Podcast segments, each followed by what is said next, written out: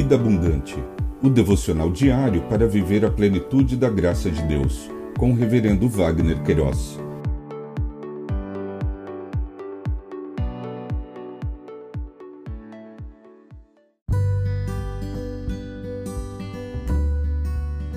Olá!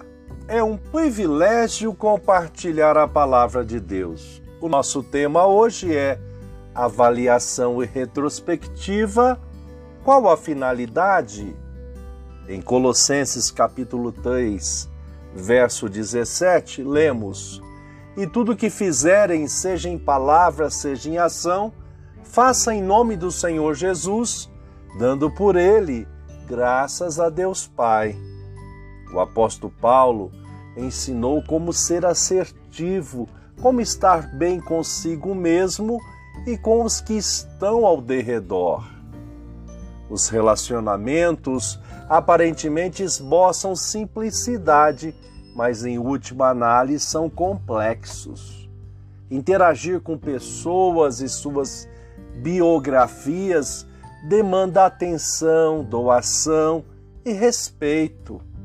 E parte dos insucessos derivam da incapacidade relacional.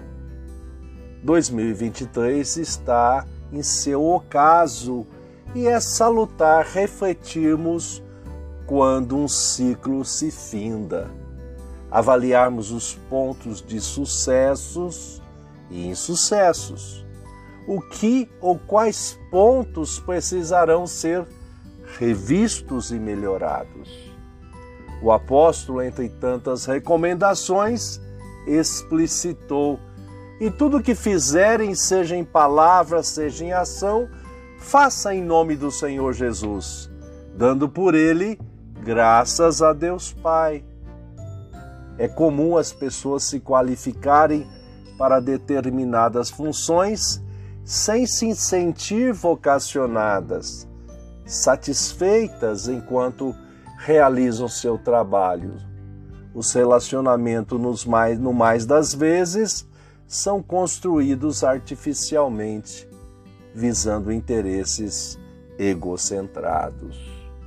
Infelizmente, a retrospectiva e avaliação de boa parcela da população neste final de 2023 esboça descontentamento, insatisfação e até mesmo frustração e desalento sem nenhuma expressão de gratidão e louvor ao Deus eterno.